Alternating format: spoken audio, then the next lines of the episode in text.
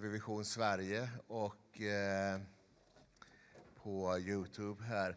Jag ser ju er inte riktigt, men eh, jag kan föreställa mig er när ni sitter där bakom era skärmar. Men så, nu har klockan slagit 11 precis här och vi hälsar er alla varmt välkomna till detta finalmöte av eh, dragspels och läsarsångsfestivalen 2023 här i Sunne. Vi har haft eh, ett par riktigt, riktigt goda dagar här och eh, jag vet att det också finns filmat på, så att det ligger ute på, på olika ställen på, eh, på nätet. Så ta gärna del av de sändningarna om ni inte har gjort det redan.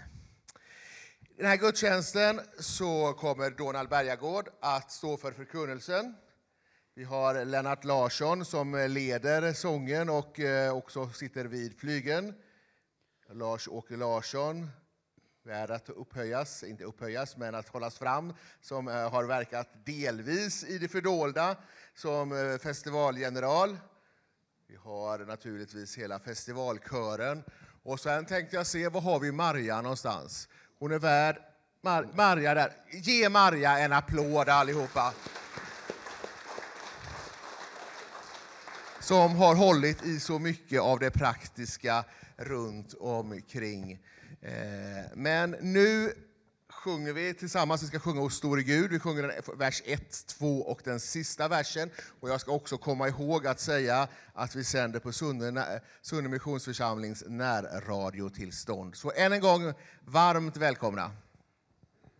Ge Gustav.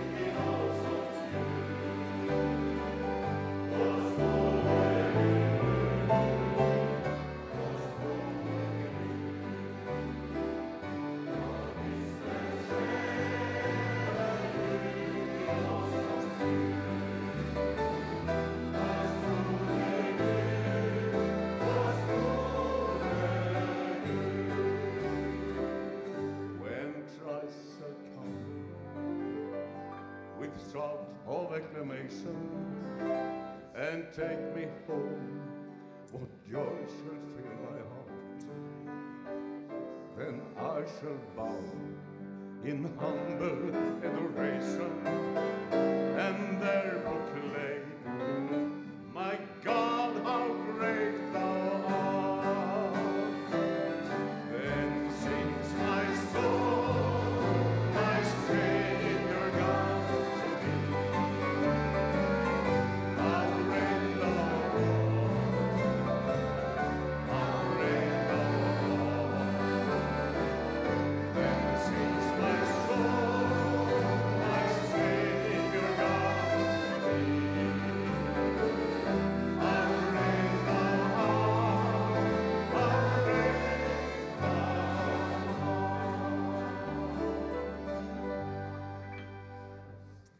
Tack så mycket allihopa.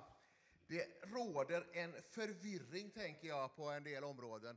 Eh, man pratar om lovsång som om det vore en genre. Men vad är, o store Gud, om inte en lovsång? Just det.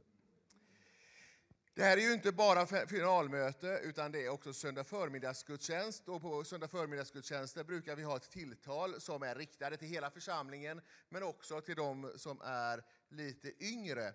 Och eh, jag tänkte om vi kan få upp en bild här, Claes. Vad föreställer bilden? Midsommar. Och vi är nu i midsommarveckan. Det har gått snabbt på ett sätt upplever jag, men samtidigt så har det ju, känns det som vi är mitt i högsommaren, även om det är lite, lite svalare eh, idag. Och skälet till att vi firar midsommar, det är ju för att det är då som dagen är som allra längst. Men jag vet att vi har en del norska gäster här också. Vad heter midsommar? Vad brukar man kalla det i Norge? Sankt Hans. Sankt Hans. Och vem är Hans då? Vad sa du? Det är en förkortning på Johannes, Johannes döparen. Eh, det är honom vi minns då också, och det gör vi faktiskt i Sverige också, även om det inte är lika framhållet som i Norge och Danmark. Men kan vi få upp en bild här på Sankt Hans eller Johannes döparen? Jag vet inte om han såg ut exakt på det där sättet och det vet å andra sidan ingen annan heller exakt hur han såg ut. Men han var, jag tycker ändå det framgår där uppe att han, det var en ganska bister typ får jag intrycket av när man läser i Bibeln. Johannes levde till stora delar ute i öknen. Och det står att han var klädd i kamelhår och åt vildhonung. Jag tänker mig Johannes som en ganska råtbarkad typ.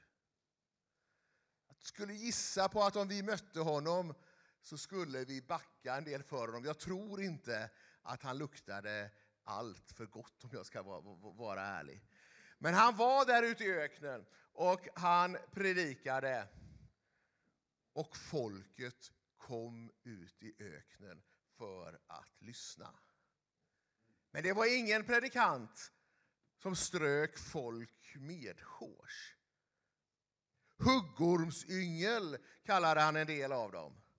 Och det han, det han förkunnade det var att de skulle visa bättring och omvända sig. Och vi kallade honom för Johannes döparen. För han döpte människor.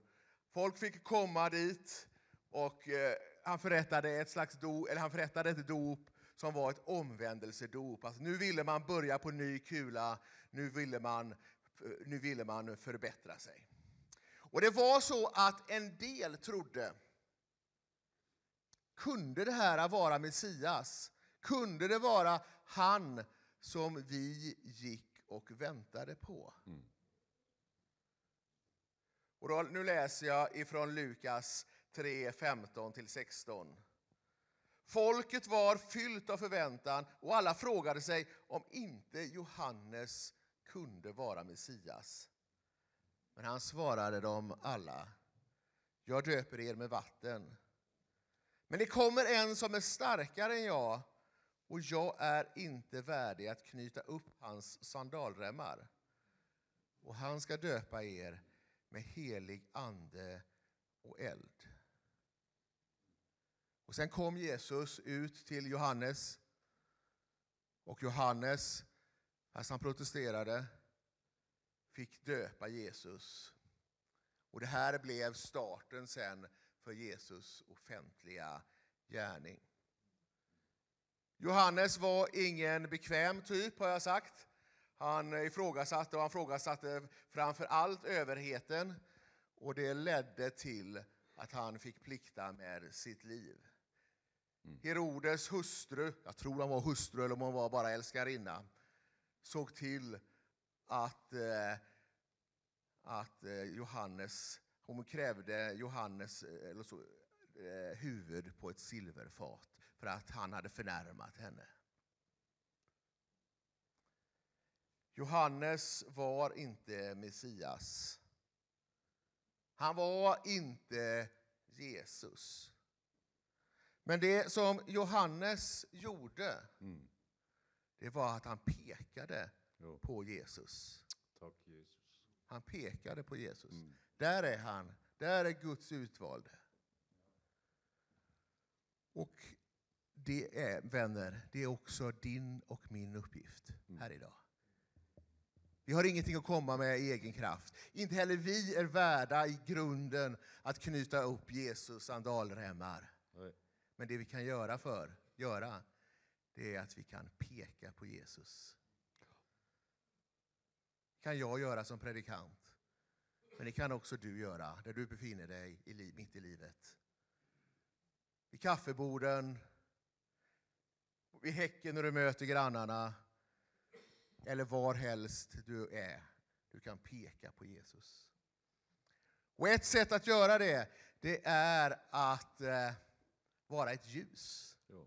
Och nu ska vi sjunga Det lilla ljus jag har. Och jag tycker att vi står upp eh, allihopa när vi sjunger det. Och jag ska försöka mig på det. Om det är någon annan här som vill eh, Sara, vill du komma fram? Och, nej, du vill inte. Jag har inte frågat dig. Ska, jag ska försöka visa på rörelserna här också.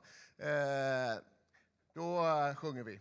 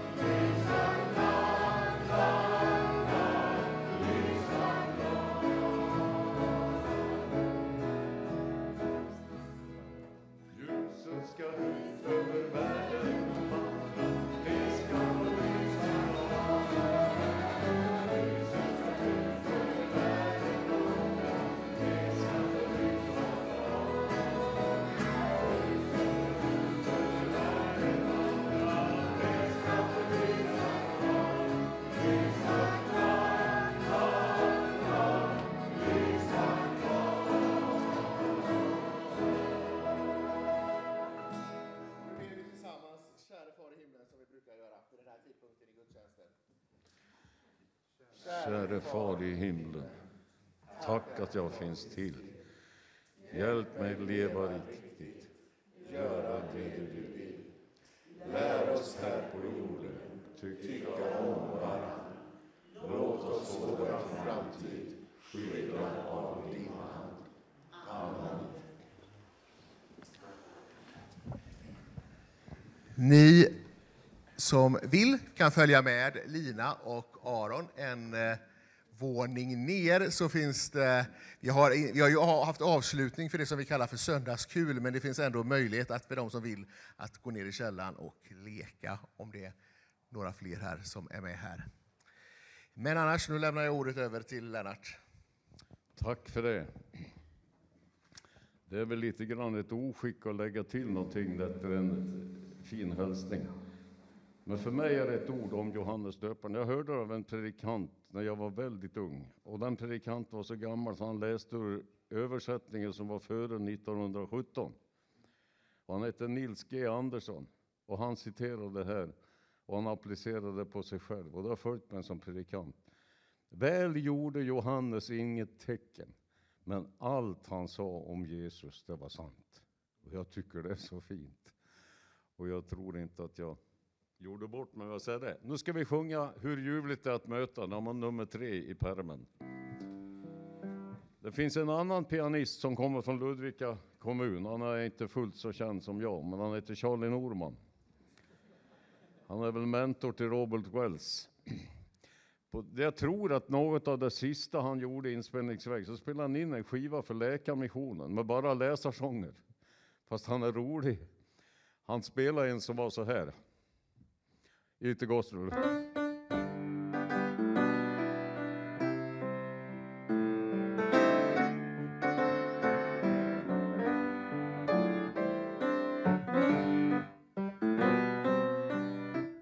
Känner ni igen den? Är du kär i mig ännu, Klas-Göran? Han gjorde detsamma när han vikarierade för kantorn i Ludvika. Han slog av med att han skulle spela en slagdänga som postludium. Men sista skivan han spelade in, det var förutom Klas-Göran, så var det andliga sånger. Och att han hade med den här. Och den skivan är någonting som jag ständigt kommer tillbaka till när jag lyssnar på musik i bilen. Att han spelar in den här vi ska sjunga nu, det får mina tankar att flyga. Jag tror det beror på det han någon gång nämnde. Det här som mamma gick i köket och nynnade på. Det är fint med mammor som går och nynnar om Jesus i köket. Nu sjunger vi prästdotterns text. Jag tror hon var dansk eller också var hon norsk.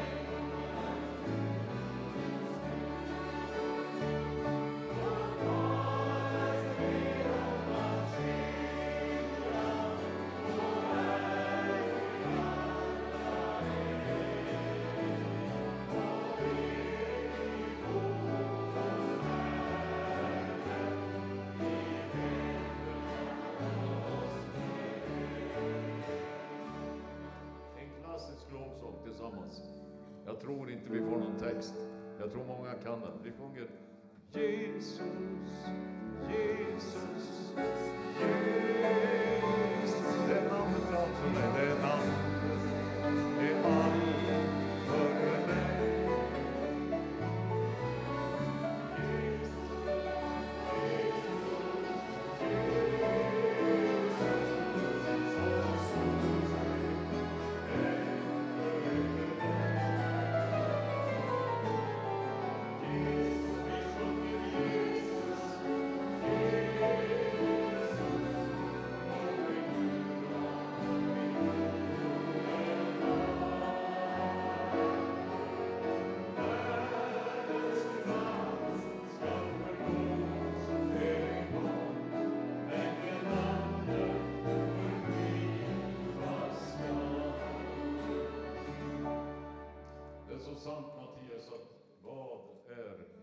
lovsång om inte O store Gud är det?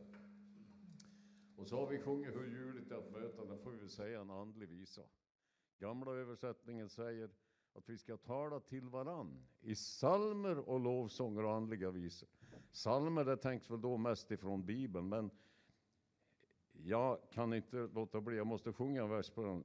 Johan Ludvig Runebergs psalm. Finlands nationalskald som skrev deras nationalsång som först skrev på svenska. Det visste ni inte. Men nu vet ni det. Men nu ska vi inte sjunga den, utan nu sjunger vi, den är knölig att spela men får gärna försöka i G-dur. Kan ni versen utan till? Hur djupt det är att komma till Herrens tält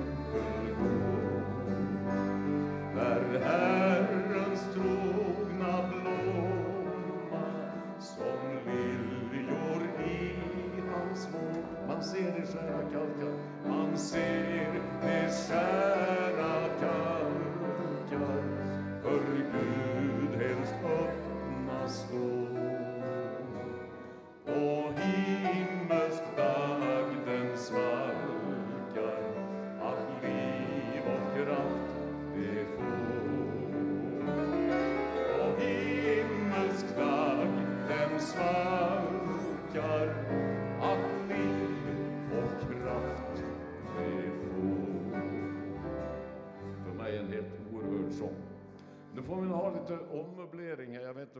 personal som hjälper oss. För Annelise och Ariel Matsö från Oslo ska synga en sång för oss. Uh, vi var... Vill du att jag skulle spela? Ja, okej, då, då behövs det inte så mycket möbleringar kanske. Ariel har varit förståndare i många år i en menighet som heter, nu kan jag prata svenska, den heter Saron Grorud Ammerud och deras kyrka är en före detta antingen Rema 1000 eller också Remi butik. Ja, det är inte så noga vilket sällskap det var.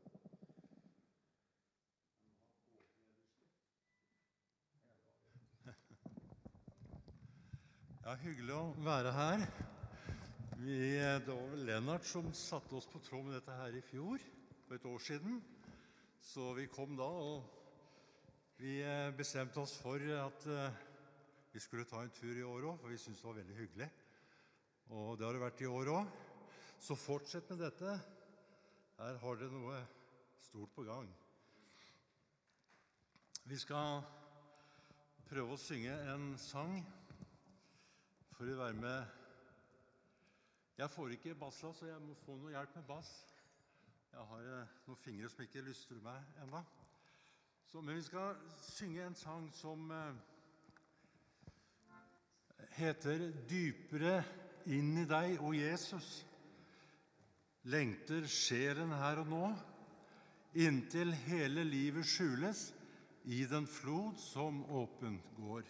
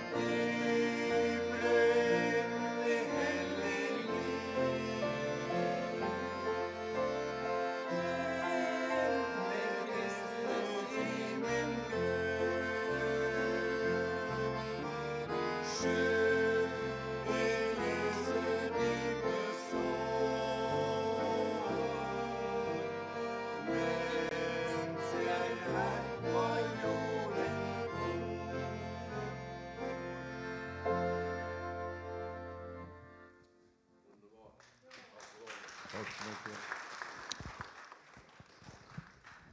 Varmt tack.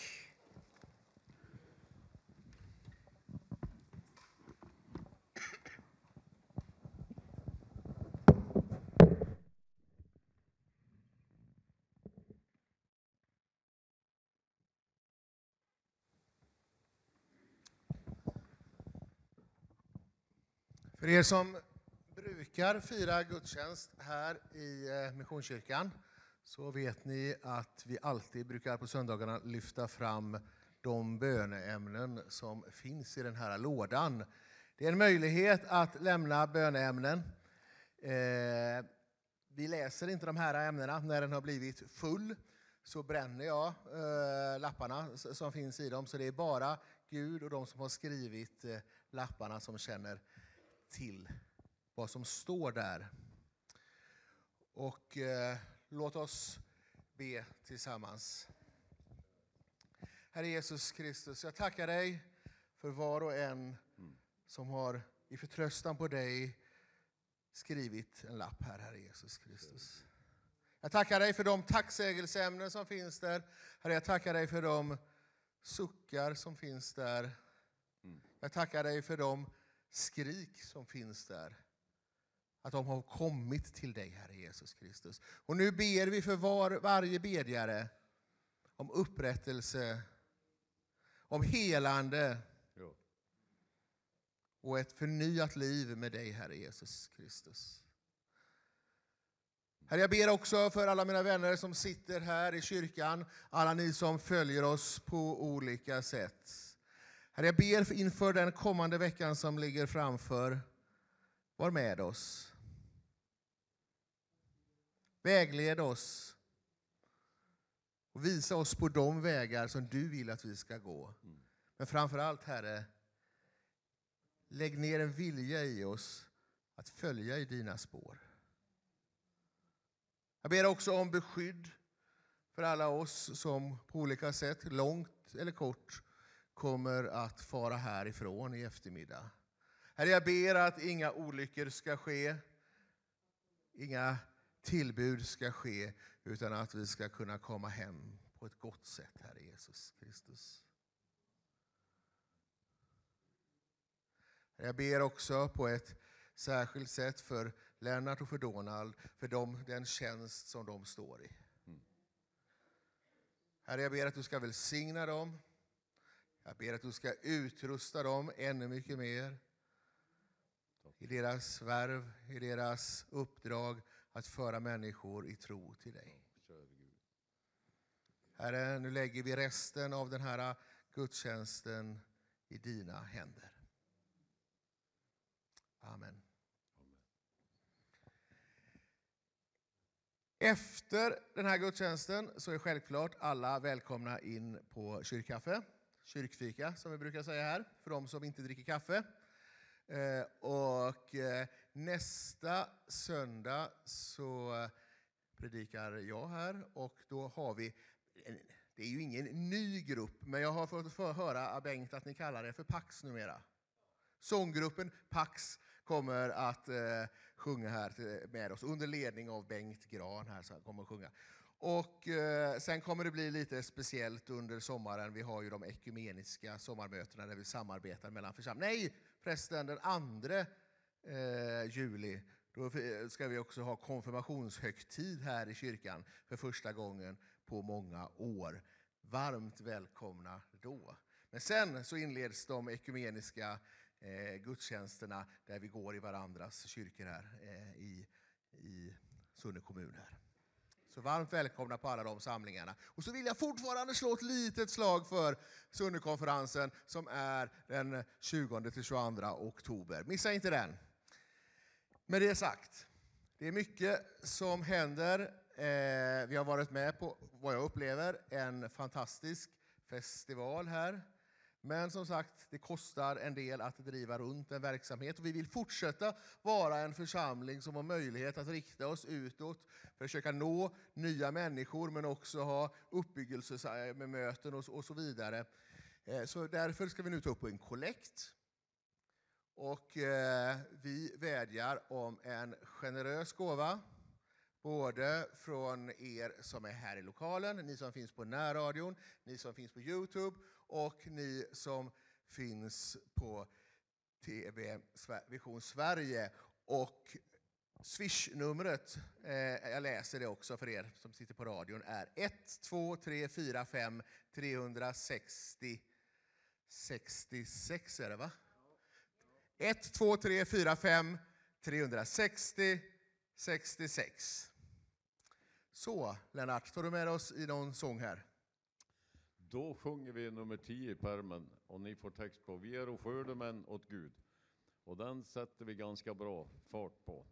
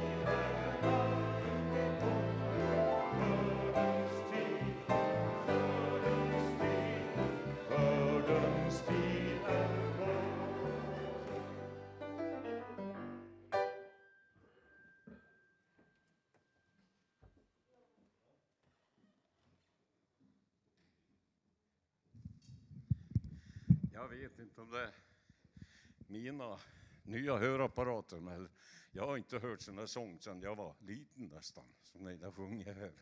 Och de som har varit med här på konferenser förr i Sunne säger att vi känner igen det från då. Jag tycker jag är gott.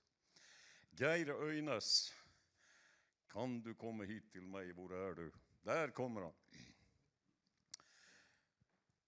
Donald berättade i ett sammanhang att eh, det blev nämnt intresse, att, eh, ja, en idé att vi kanske skulle samlas någonstans i Norge för en träckspillträff.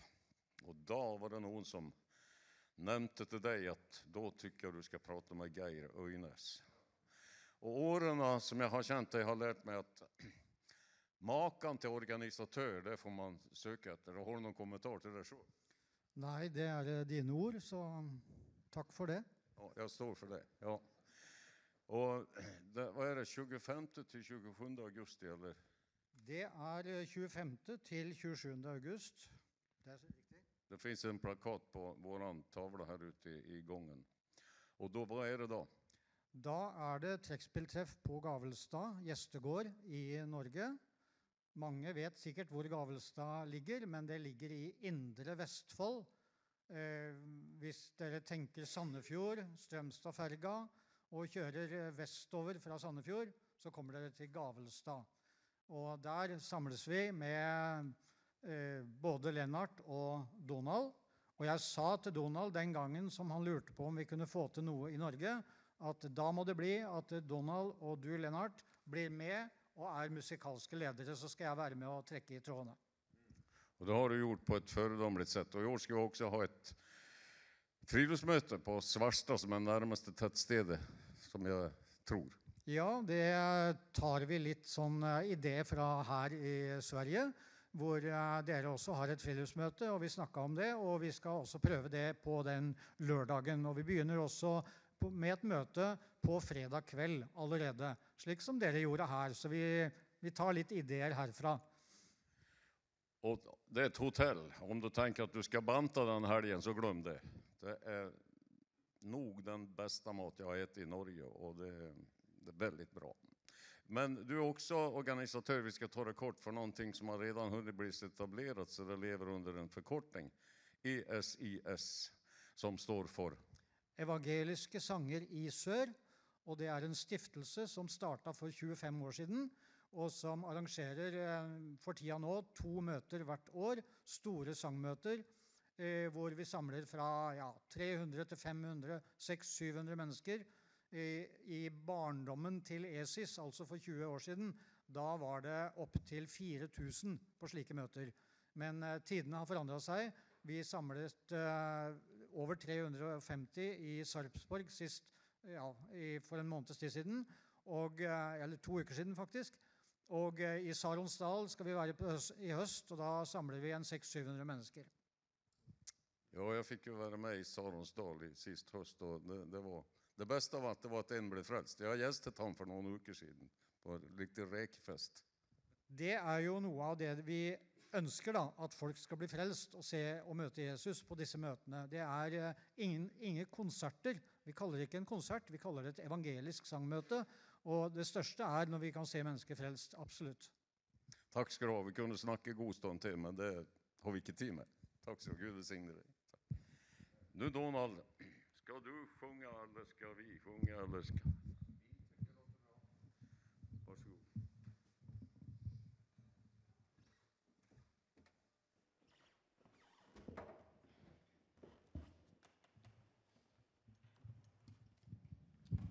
Ja, då vill jag först tacka för inbjudan från församlingen här att få komma hit och att jag fick eh, ta min fru med mig också. Och vi har mått som eh, ja, kungapar ungefär. Har vi känt oss väl mottagna. Fått god mat här också. Och eh, god gemenskap. Gott samarbete. God musik. Och allt folket sa det. Amen. Vi ska sjunga en sång som är önskad. Vi har inte övat den. Jag tror i D-dur kanske. David. Ja. Jag har en kraft när jag är trött och svag som hjälper mig att leva dag för dag. Jag har en källa som ger kraft och mod. Från synden renad jag är i Jesu blod. Det dyra blod Jesus göt på Golgata. Försoningsblodet som jag behövde ha. För all min synd, min sjukdom och min nöd. Nu är jag renad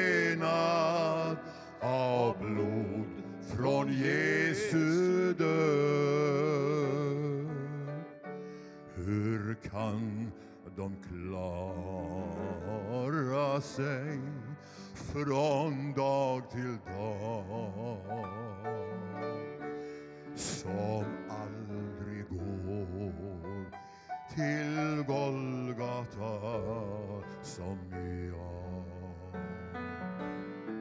Ty där är hälsoströmmen ännu kvar och den flödar över för alla och en var.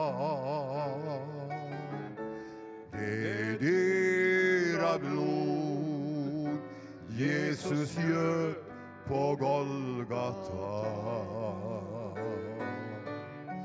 försoningsblodet som jag behövde ha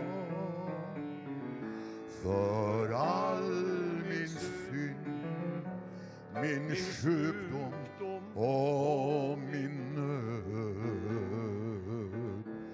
Nu är jag renad av blod Jesu död. Kan du gå upp ett halvsteg?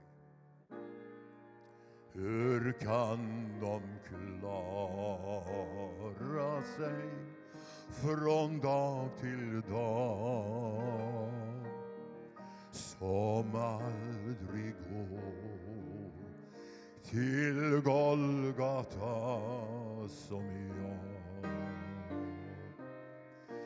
Ty där är hälsoströmmen ännu kvar. Hör här. Och den flödar över för alla och en var. Det dyra blod, sjung med. Jesus gör på Golgata försoningsblodet som jag behövde ha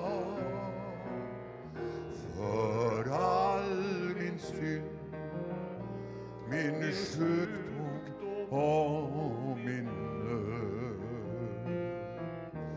Nu är jag renad av blod från Jesu död. För all min synd, min sjukdom och min nöd. Nu är jag renad av blod från Jesu död.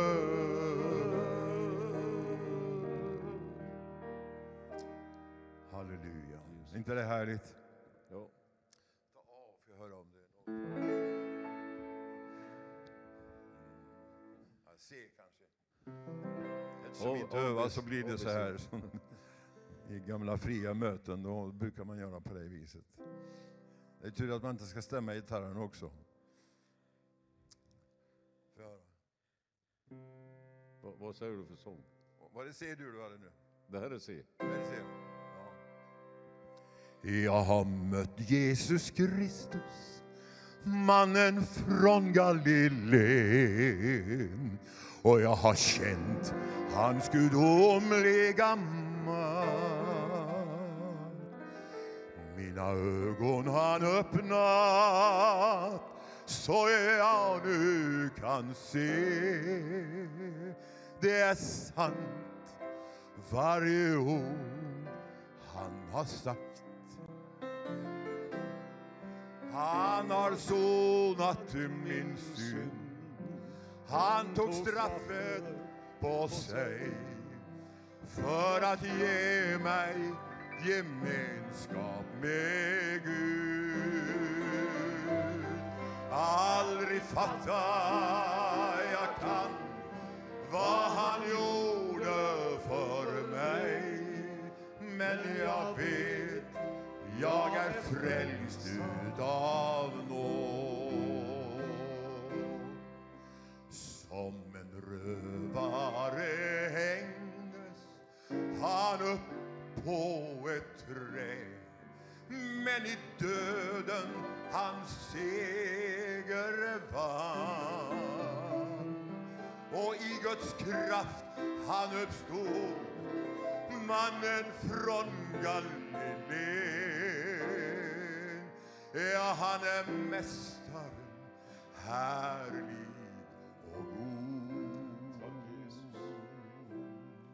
Han har sonat min synd.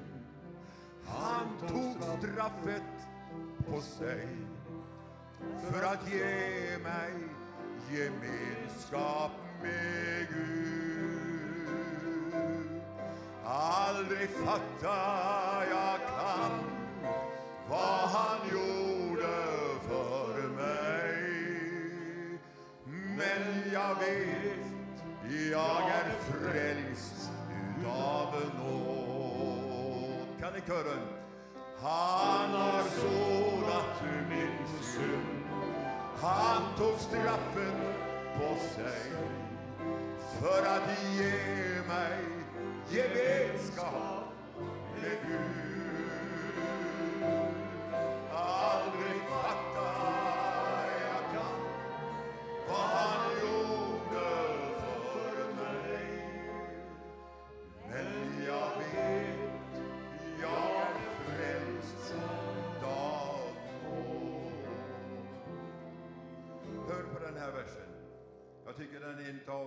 Samuelssons bästa sånger. En utav dem. Ja, de är bra allihop, men den här är speciell. Ja. Som en rövare hängdes han upp på ett träd. Och hör nu. Men i döden han seger vann. I Guds kraft han uppstod mannen från Galileen. Och han är mästare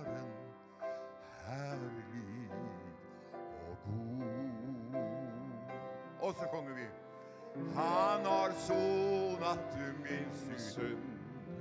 Han tog straffet på sig för att ge mig gemenskap med Gud.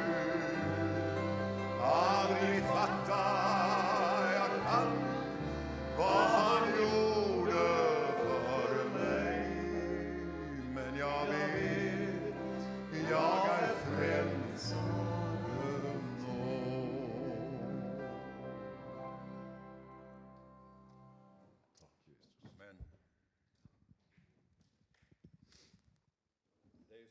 att eh, när någon dör kanske, så vi kanske vi ofta förknippar det med ett nederlag. Det var inte meningen. Men när Jesus dog så vann han seger. Annars är ju den som blir besegrad och dödad som är förloraren. Och det tänkte nog också fienden, djävulen, att eh, den ska jag ta död på ordentligt. Och han eh, blev dödad. Han blev dödad till köttet, men till anden blev han gjord levande, står det. Och det är fantastiskt att vi kan sjunga idag, min Jesus lever. Därför vill jag leva. Visst är det stort? Halleluja. Jag vill knyta an till den texten jag var inne på här i fredags. Jag har inte kunnat lämna den, den har följt mig hela tiden. Jag vill läsa åtminstone några versar ifrån Matteus 24 och ifrån vers 37 där det står så här. Ty som det var i Noas dagar så skall det vara vid Människosonens återkomst. Som människorna levde dagarna före floden, de åt och drack, gifte sig och blev bortgifta. Ända till den dag då Noa gick in i arken. Och de visste ingenting förrän floden kom, ryckte bort dem alla. Så skall Människosonens ankomst vara. Då ska två män vara ute på marken eller åkern. Den ene skall tas med, den andra lämnas kvar. Två kvinnor skall mala på en handkvarn. Den ena ska tas med, den andra lämnas kvar. Var därför vaksamma, ty ni vet inte vilken dag er Herre. När jag satt här på bänken under sången och musiken och tänkte på den här texten, då tänkte jag på en kollega som jag kände i, i San Diego i Kalifornien. Jag kanske har berättat det här tidigare här, jag minns inte exakt, men i varje fall så kom han ifrån en väldigt eh, välbeställd familj, en rik familj. Han eh, eh kom under knarkets inflytande, blev neddrogad. Jag minns när han vittnade om sin frälsning. Han sa halva mitt huvud var precis borta, jag hade ingen känsel i det någonting. Men så kom han till ett av Jesusfolkets möten på den tiden och blev frälst och blev väldigt gripen utav Guds ord. Fick smak på det och blev en lärare som alla, Eh, i varje fall många, ville lyssna till. Och han kom ner till eh, en stad där de hyrde då, de började i ett hem i all enkelhet. Och det blev allt för litet och så hyrde man en stor skolaula. Och där undervisade han och där står han med en sån där talarstol som det heter, som är hopfällbar som man har i aulor som är lätt att plocka ihop och flytta undan. Och rätt vad det är så säger han, eh, han talar om Jesus och så säger han, han kommer snart. Och då råkar han ju slå lite i talarstolen och sen för att bekräfta det eh, så säger han det en gång till. Han kommer snart. Och slår i talarstolen med handen för att riktigt, ja, ibland så kan det vara så att man vill poängtera eller när vi predikanter inte kommer på vad vi ska säga så säger vi en sak flera gånger för att vi ska få tillbaka det vi skulle ha sagt. Så är det med mig, jag vet inte, så är det nog inte med dig.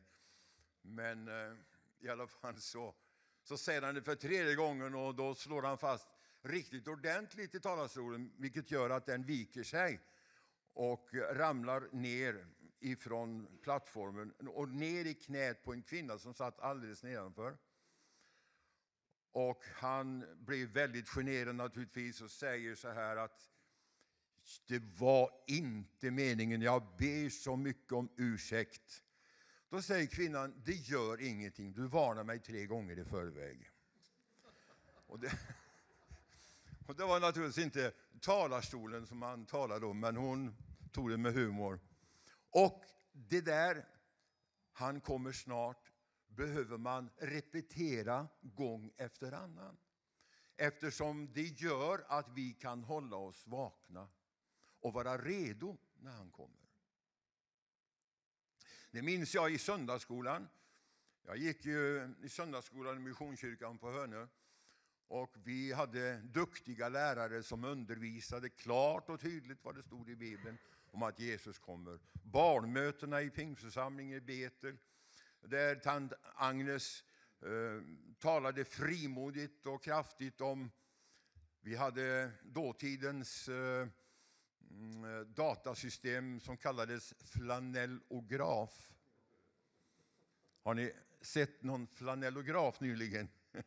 inte, inte så nyligen. Men för ni som inte vet det, det var bilder som var klistrade på flanell och när man hängde dem på en annan flanell så höll de sig där. Och det var illustrationer och jag minns det där stora svarta hjärtat och hon varnade för svarta hjärtan.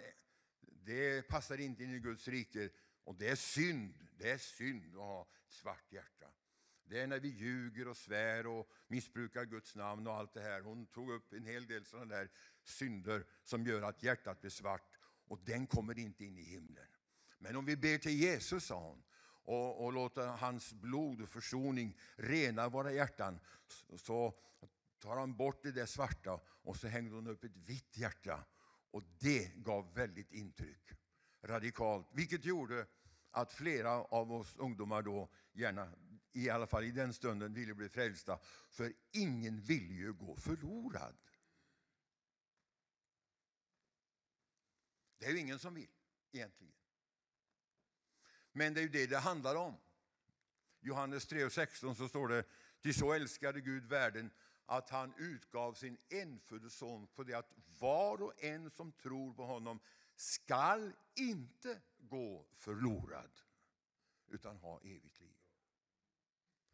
Alltså frågan om att gå förlorad eller ha evigt liv. Och den förkunnelsen behöver vi nu betona igen eftersom det blir så väldigt luddigt i förkunnelsen. Och undra på att det inte kommer så mycket syndare nu för tiden till våra möten när vi inte har ett budskap till dem. Utan det är ju till oss själva och till våra väggar och tak i våra kyrkor. De är redan frälsta på det sättet.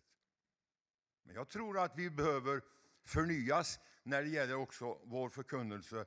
Att vi tar fram det viktiga i själva frälsningsgärningen. Varför Jesus kom.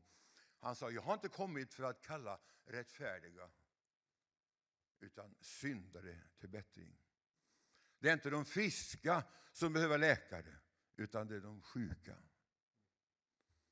Och det är, tror jag, en väldigt viktig sanning att vi inte undanhåller sanningen för människorna.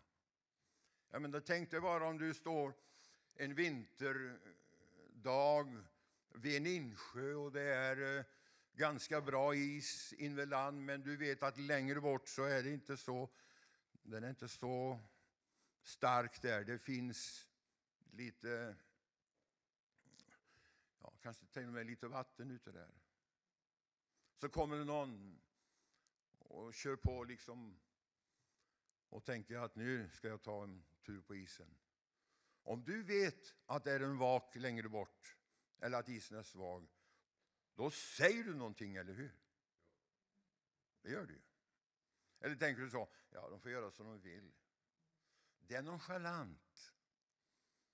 Utan vi känner också när det gäller den biten att man uppmärksammar människor på att det är en vak som leder ner till fördärv. Men det är inte själva huvudbudskapet. Huvudbudskapet är ju räddningen ifrån det hela. När jag har läst om Noa och tänker på den situationen som då var när han byggde en ark. Tänk att ondskan växte så kolossalt ifrån skapelsen och fram till då. Och Noa var väl ungefär en 600 år när hans ark var färdig så att säga. Då säger Gud till Noa att jag ångrar att jag har gjort människan. Så jag har beslutat att förgöra människan. Och allt levande som finns på jorden ska jag förstöra, fördärva. Det ska gå under. Då hade det gått väldigt långt. Varför? Jo, jag tror det är att Gud är helig och rättfärdig och hade tänkt att människorna skulle ha ändå lyssnat på honom som var god. Alltigenom god och bara gjorde gott till dess att människorna opponerade sig mot Gud. Då måste Gud i sin rättfärdighet och helighet straffa människan. Men han gav alltid en chans att komma undan. Och, och Paulus säger, jag tror det är Paulus som skrev Hebreerbrevet, hur ska vi då komma undan om vi inte tar vara på en sådan frälsning? Det finns ingen annat sätt att komma undan straffdomen än den att ta vara på frälsningen i Jesus Kristus. Jag tänker mig in i situationen. Jesus talar om att han ska komma tillbaka och han ska hämta sitt folk från den här jorden. Och det ska gå en vredesdom, en straffdom över jorden. Vi ska inte gå in i detaljer här just nu, men bara ha den bilden klar. Innan den straffdomen kommer ska han hämta sin församling, det vill säga det troende, det i Kristus troende som älskar honom, lever för honom och, och följer honom och tjänar honom. De ska han hämta. De som är vakna och är vända emot honom ska han hämta. De andra ska lämnas kvar. En ska bli tagen, en ska lämnas kvar. Antingen eller. Jag tror att när Noa höll på med den här arken i alla dessa år, vilket bygge, och det var väl den enda båten som var, var känd i alla fall. Vilken båt med tre våningar. Det tog ju lång tid att bygga den. Och det är klart att folk undrade. Någon har skrivit en liten sång som jag tror Lennart kan. Varför bygger du Noa en båt? Som en galning du bär dig åt. Bygga båt på land. Långt från närmaste strand. Nej, just det. Det var ju ingen som förstod det där. Varför han höll på med detta jättebygge. Det var ju sensationellt. Och jag föreställer mig att folk var då, som de är nu, lite nyfikna och av och till kom till Noa och sa vad håller du på med? Jag tror inte Noa heller stack under stol med vad Gud hade sagt. Han sa säkert rakt ut till dem vad Gud hade sagt. Därför gör jag det här. Och den var på tre våningar så det skulle ha funnits plats för människor att komma in i den arken om man hade velat tro. Men de var så ondskefulla, så odaktiga, så frånvarande när det gäller gudsgemenskap. De gick sin egen väg och syndade hejdlöst så Gud ångrade. Varför gjorde jag människan? Men Gud hade en plan. Innan världens grund var lagd så står det att Gud har utvalt oss i Kristus förrän världens grund var lagd. Så hade han en plan innan människan ens var skapad. Han visste vad som skulle hända. Och det har förvånat mig att de första människorna som skapades på den här jorden, de som var så fullkomliga i tankar, ord och gärningar, att de lyssnade mer på fienden när han kom i lustgården än de lyssnade på Gud. Det är ganska märkligt. Det får vi aldrig svar på kanske förrän vi kommer till himlen. Och när vi kommer till himlen så tror jag inte vi är intresserade av att få svar på vissa frågor som vi har haft på jorden. För allt ska bli nytt när vi kommer dit, tror jag. Vi får se.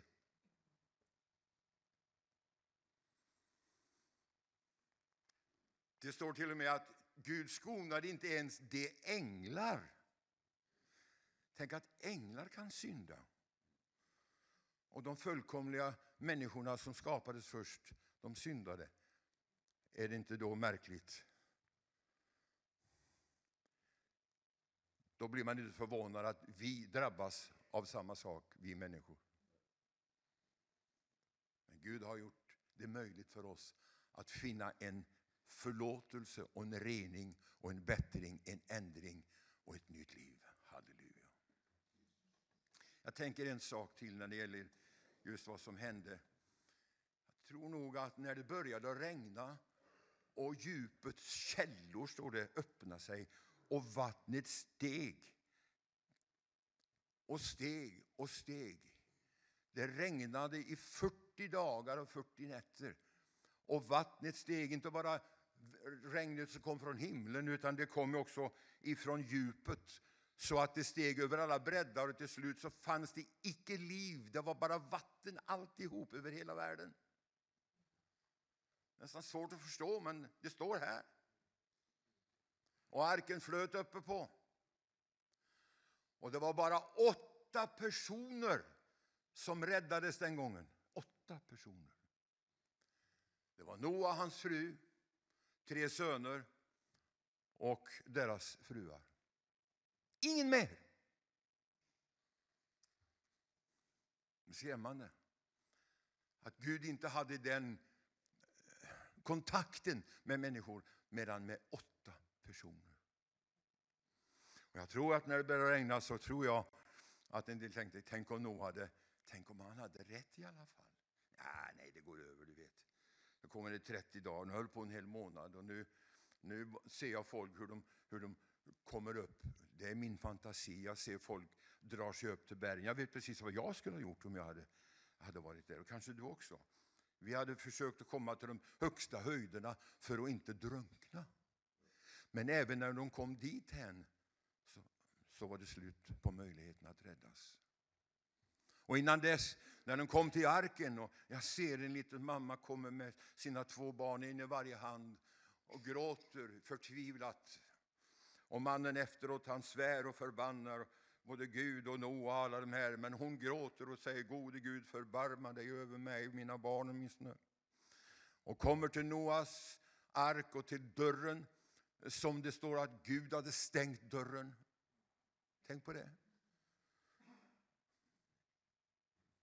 Och skriker och ropar, du kan väl öppna för oss. Noa, vi var ju grannar, vi var ju vänner ändå. Nu tror vi.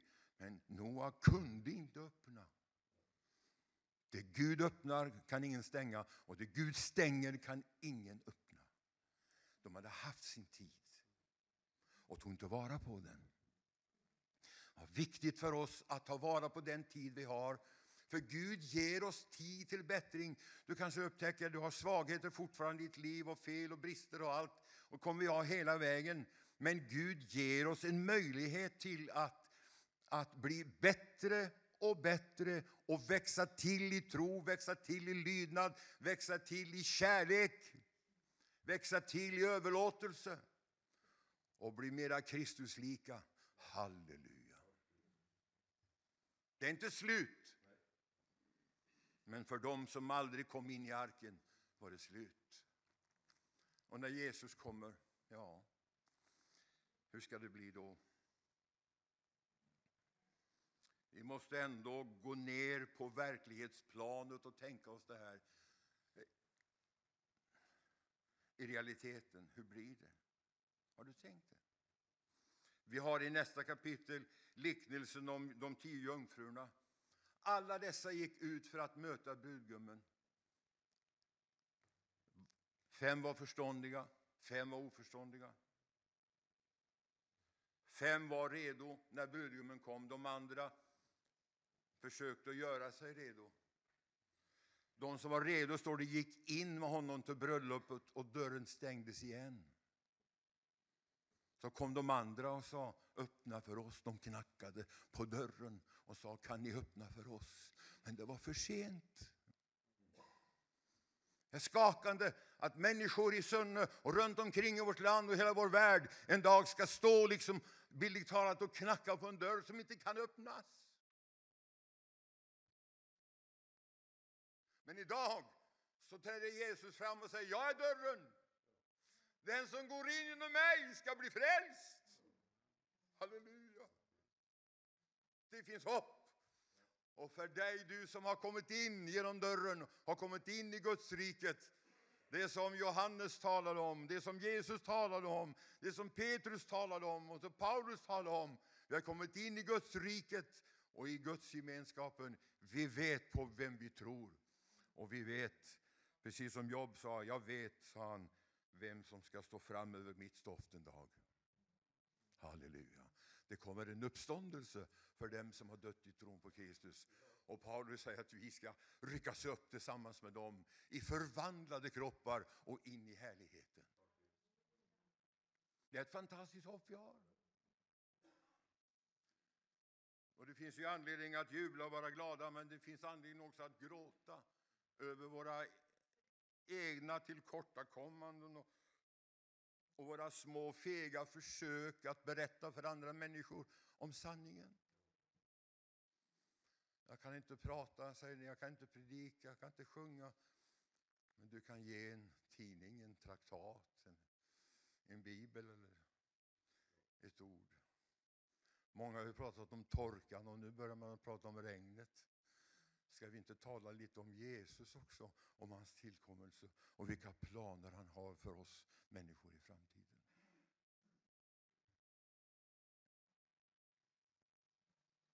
Därför säger Paulus, om någon är i Kristus så är han en ny skapelse. Vad är en ny skapelse för någonting? Det är någonting som inte har funnits där tidigare. Och det är det som har hänt med dig och mig. Vi är födda på nytt till ett levande hopp. Och vi tillhör, ett rike som inte kan bäva. Till sist vill jag bara säga, på 50-talet så började jag att vittna om Herren, predika.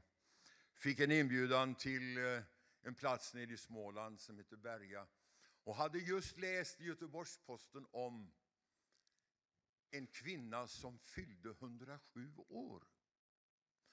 Och det var i, i närheten av där jag skulle gå och, och predika.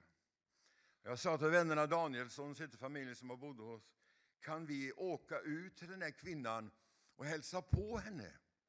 Hon har ju alldeles i dagarna här, vilken dag det var, om det var igår eller i förrgår, jag minns inte. Eh, hälsa på henne, jo visst kan vi det, sa de. Och jag tog mitt lilla dragspel med mig och vi åkte ut, förstår du, i en eh, slingrande skogsstig eh, och kom in till en liten rödmålad stuga med vita knutar. Och ut på gården kommer hennes 79-åriga dotter och hälsar oss välkomna. Vilken upplevelse för en ung tonårspredikant. Jag tog med mig dragspel. Jag minns vi fick lyfta på, på fötterna när det gäller att komma in på den höga tröskeln. Och jag såg de här breda golvtiljorna och trasmattorna och jag var så imponerad. Vad vackert det var. Och in till höger så var det ett litet rum och där var det en träsäng med trägavlar och i den sängen låg en liten kvinna på 107 år. Och jag sjöng blott en dag, ett ögonblick i sänder o vad tröst i vad som kom på. Allt ju vilar i min faders händer, hur skulle jag som barn med ängslas då? Och jag såg på hennes mun att hon formade sången tillsammans med mig och de andra vännerna. Hon hade ju inget möblemang, varken i övervåningen eller undervåningen, som hon sa. Men hon sjöng med i alla fall. Fast man inte hörde så mycket. Och när jag hade sången var slut så läste hon eh, böner och saker och ting hon hade läst in. Bibelord citerade. Och jag sjöng Snart skall jag se honom, frälsaren kär. Endast skall mödornas tid, prövningens hetta som smärtat mig här, bytes mot underbar frid. Jag minns det än idag. Vilken atmosfär i stugan! Och jag kände att jag hade gemenskap med henne, den gamla tanten som når. Andlig gemenskap, en andlig anknytning på något sätt. Vi hade någonting gemensamt. Och hon sa halleluja, kom Herre Jesus. Sa. Gång på gång. Halleluja! Och jag försökte prata med henne, men hon ville inte prata. Hon bara sa halleluja, kom Herre Jesus. Man kunde kalla henne för Maranatasyster på 50-talet.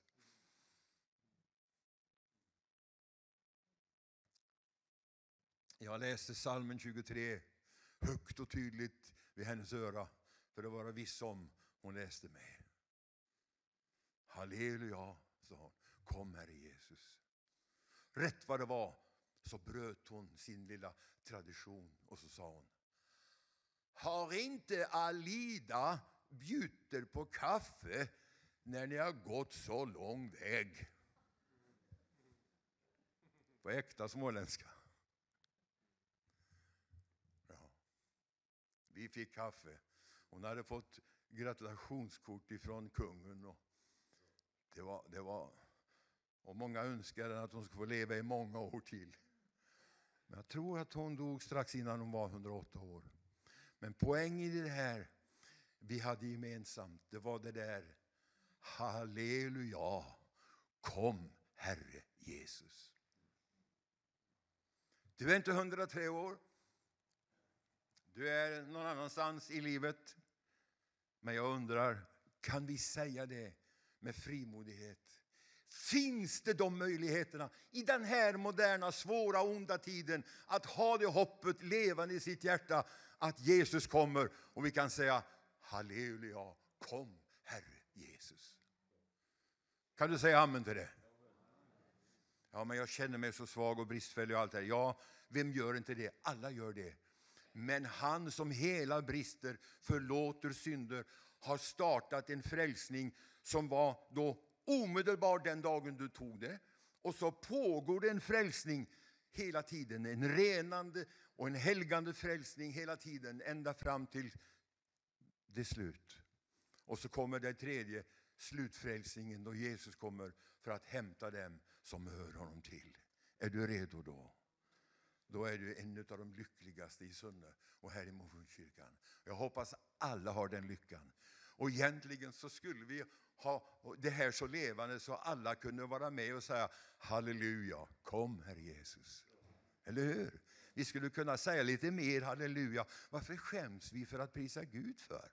Det är ju, det, det är ju löjligt. Vi, vi behöver inte alls skämmas för det. Vi, vi tvärtom skämmas för att vi inte gör det. Men vi upplever den här fegheten. Jag själv tillhör den här gruppen ibland när jag står inför ett avgörande och möter ofrälsta och känner mig manad att säga det. Ibland har jag frimodigt och säger det rakt ut och ibland fattar jag inte att jag, jag blir så feg. Men jag säger nästa gång Gud så ska jag ta det. Amen. Och tiden är inne för oss nu att uppleva förnyelse på det här området. Både när det gäller budskapet och när det gäller vår frimodighet ut till våra medmänniskor. Frimodigheten inför Gud. Ska vi stå upp och be tillsammans?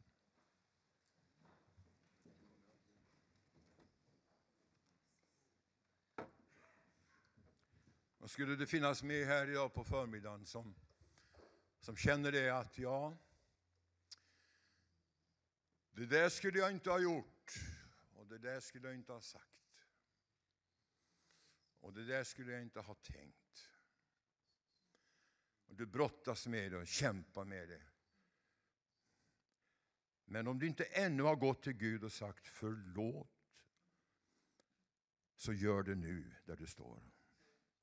Det är rätt tidpunkt just nu, för Bibeln säger idag är den välbehagliga tiden. Han säger jag bönhör dig i behaglig tid och jag hjälper dig på frälsningens dag. Nu är den välbehagliga tiden. Idag är frälsningens dag. I den här stunden, inför Gud där du står, så kan du viska ett förlåt. Absolut. Du behöver inte ens viska det.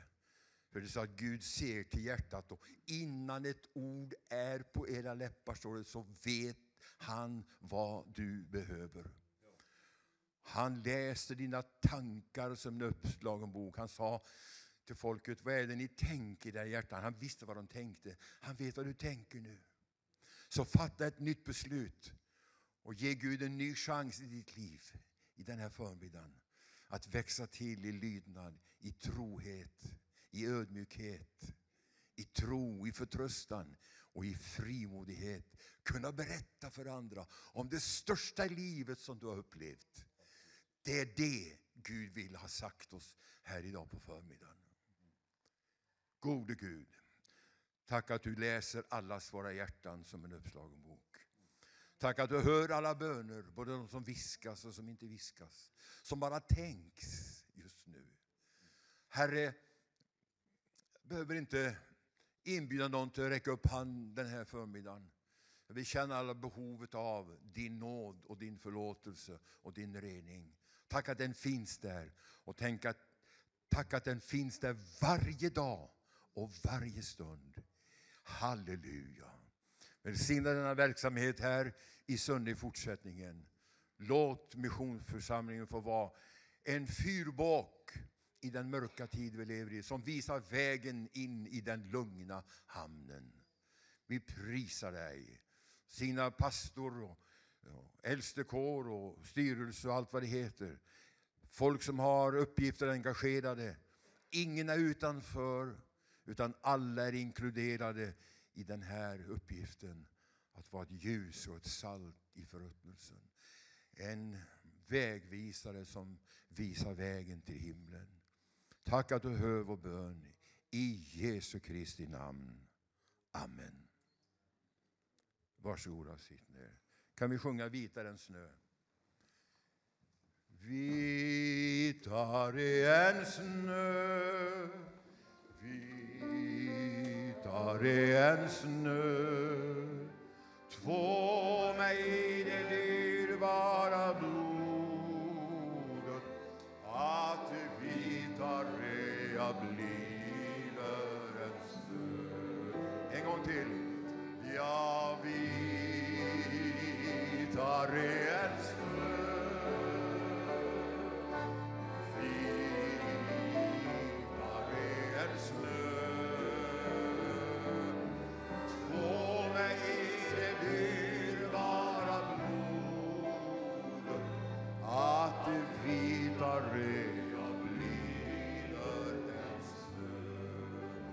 sjunger den en gång till och så gör det till din bön. Halleluja. Vitare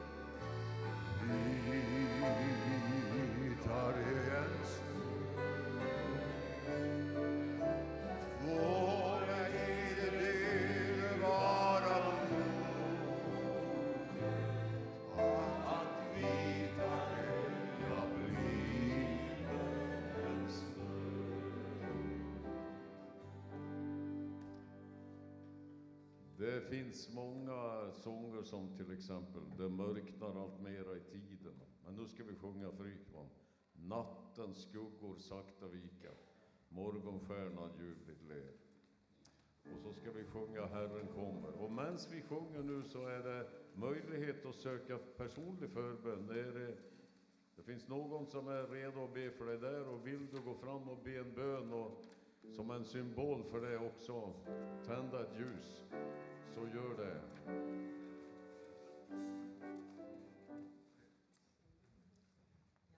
Guds fred, allesammans. Eh, min man och jag vi kommer från Halden, fästningsbyen, där Karl 12.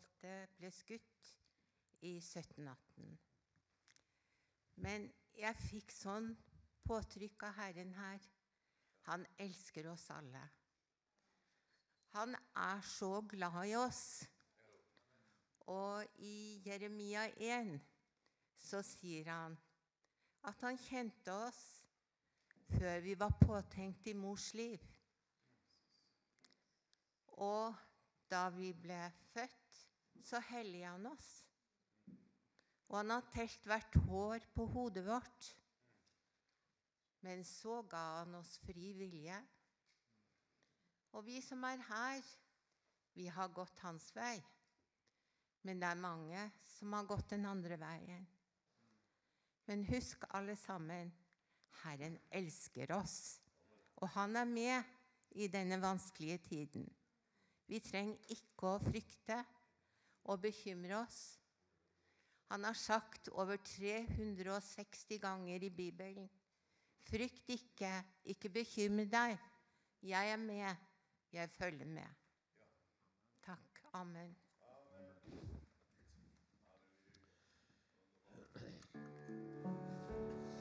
Nummer 24.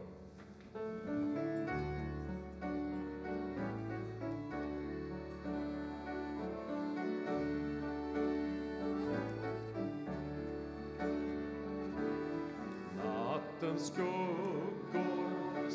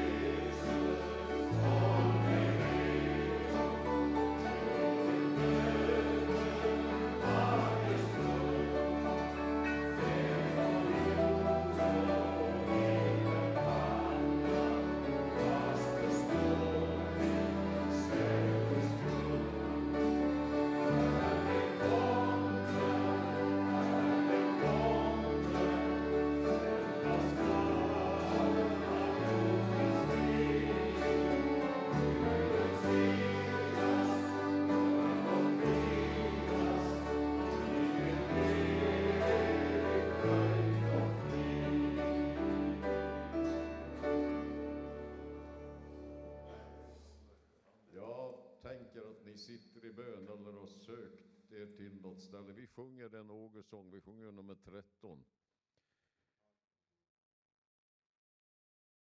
Och ni sjunger med.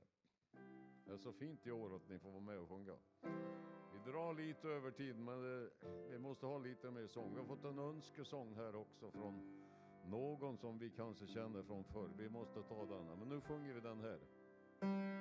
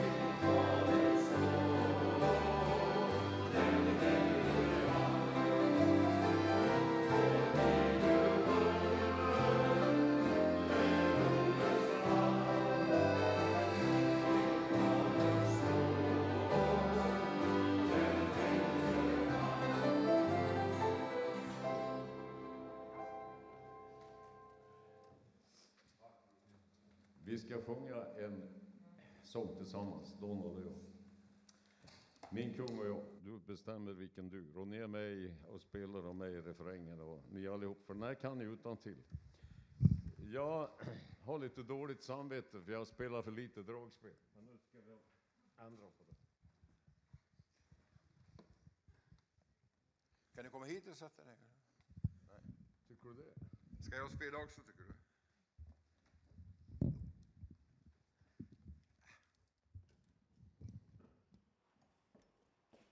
Jag har spelat dragspel i ungefär en 80 år nu så jag tror jag låter det vara så länge. Vad har du för dur på den? F kanske? F-dur. Så kan de vara med i kören allihop då. Det var en önskesång som kom här.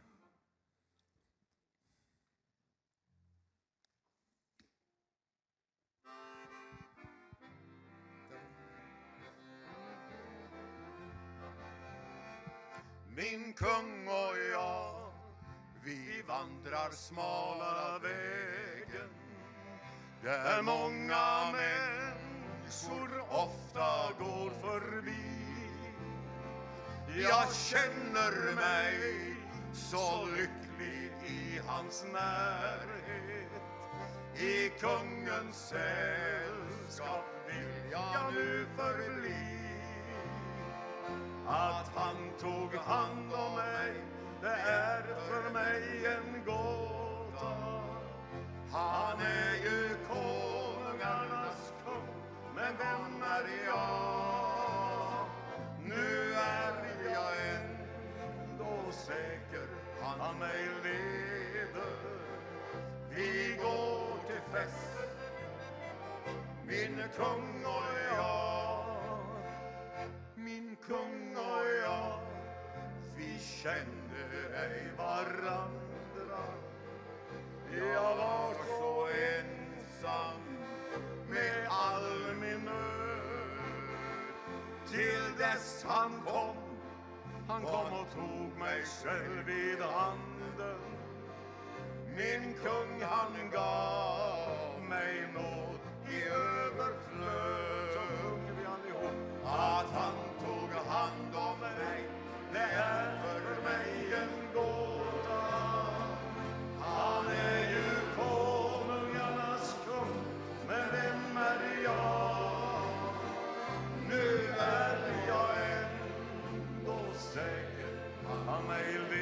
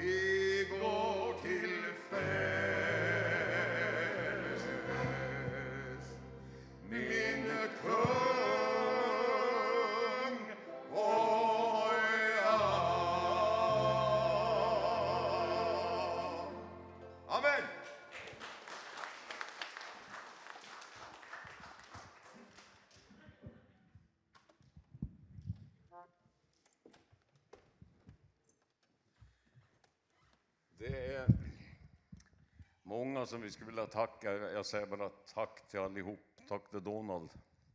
Fantastiskt att du har så mycket krafter. Men du är ung. Ja, tack och lov. Tack Mattias. Tack sångarskara. Tack generalen. Jag har degraderats till överstelöjtnant. Han är general med tre eklöv. Vi fick en önskesång till, vi får ta den en annan gång. Vi, tror vi ska sluta nu. Men eh, det är en privilegium att få dela Herrens välsignelse. Det kan jag inte göra ifrån någon egen position, men Herren välsignar dig genom mig. Jag har märkt att ibland i Norge när man säger nu tar vi emot Herrens välsignelse, då reser sig alla upp. Ska vi göra det idag? Då ska jag också lysa välsignelsen på norska. Herren välsigne dig och bevara dig. Herren la sitt ansikt lysa över dig och värde dig nådig. Herren löfte sitt åsyn på dig och ge dig fred i Faderns och Sonens och den helige namn. Amen. Gå i fred och känn Herren med glädje. Men nu är det fika. Och det som känner mig vet att jag inte gillar melodin på Glädjens Herre. Men nu får jag ett G-ackord, häng på det basen och så, så spelar ni i G. Så spelar ni O stor och så sjunger vi Glädjens Herre alla Frykman. Det går jättebra, är ni med? En, två, tre, en, två. Glädjens Herre var en gäst vid vårt bord idag. Gör till en fest efter ditt behag. För de gåvor som du ger tackar vi dig Gud. Du som hör förrän vi ber, prisad